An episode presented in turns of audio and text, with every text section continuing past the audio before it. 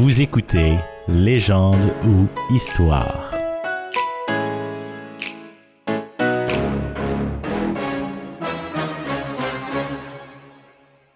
L'inauguration officielle du pont de Québec a été faite le 22 août 1919, soit 19 ans après le début des travaux. Les travaux avaient commencé en 1900. Je sais que certains projets de construction au Québec peuvent avoir des délais ou des retards.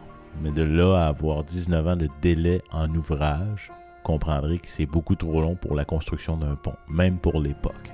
Il y avait une raison à tout ça. Mais je suis pas ici pour vous dire pourquoi ça a pris 19 ans, mais plutôt pour vous présenter la personne qui aura su guider les ouvriers et maîtres de chantier dans une construction sans accroc après deux terribles accidents avec des pertes humaines et des blessés mais cette aide aura coûté très cher. Le 29 août 1907, la partie du pont sud en construction s'écroule, tuant plus de 75 ouvriers et blessant plusieurs autres. Le 20 juillet 1916, un autre accident a lieu. On parle alors de 13 morts, quelques blessés. Encore aujourd'hui, la travée s'étant effondrée repose au fond du fleuve Saint-Laurent. Bref, à l'époque, tous ces accidents-là commencent à faire parler on dirait que la construction de ce fameux pont est comme victime d'un maléfice.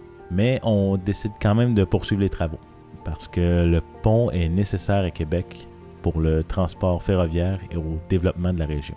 À la reprise des travaux, un grand homme, cheveux noirs, yeux bleus perçants, se présente au contremaître.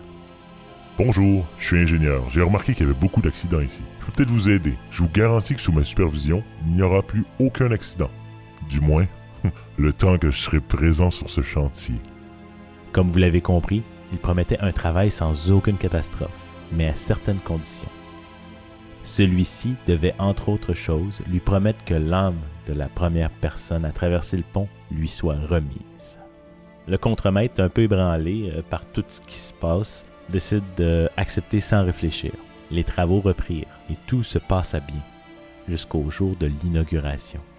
Au moment où il s'apprêtait à traverser le pont, le contremaître aperçut au loin l'ingénieur, quasiment de l'autre côté du pont. Puis il trouvait un petit air diabolique. C'est à ce moment-là qu'il s'est souvenu de la promesse.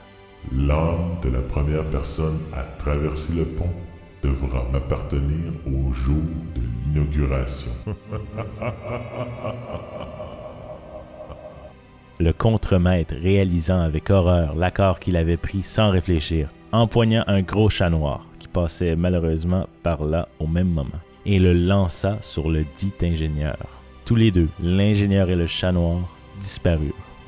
On retrouva juste un petit tas de poils sur le sol. La promesse du dit ingénieur a été tenue, même plus encore, parce que c'était supposé être seulement pendant les travaux. Le pont a aujourd'hui plus de 100 ans. Il tient toujours. Rappelez-vous le début de l'histoire. Tant que je serai ici, il n'y aura plus d'accidents. Vous planifiez visiter la ville de Québec un jour? Si vous souhaitez traverser le fleuve, il vaudrait peut-être mieux emprunter le pont Pierre-Laporte ou le traversier et profiter de la vue du paysage. Car euh, il paraît qu'il attend toujours que la dette lui soit remboursée.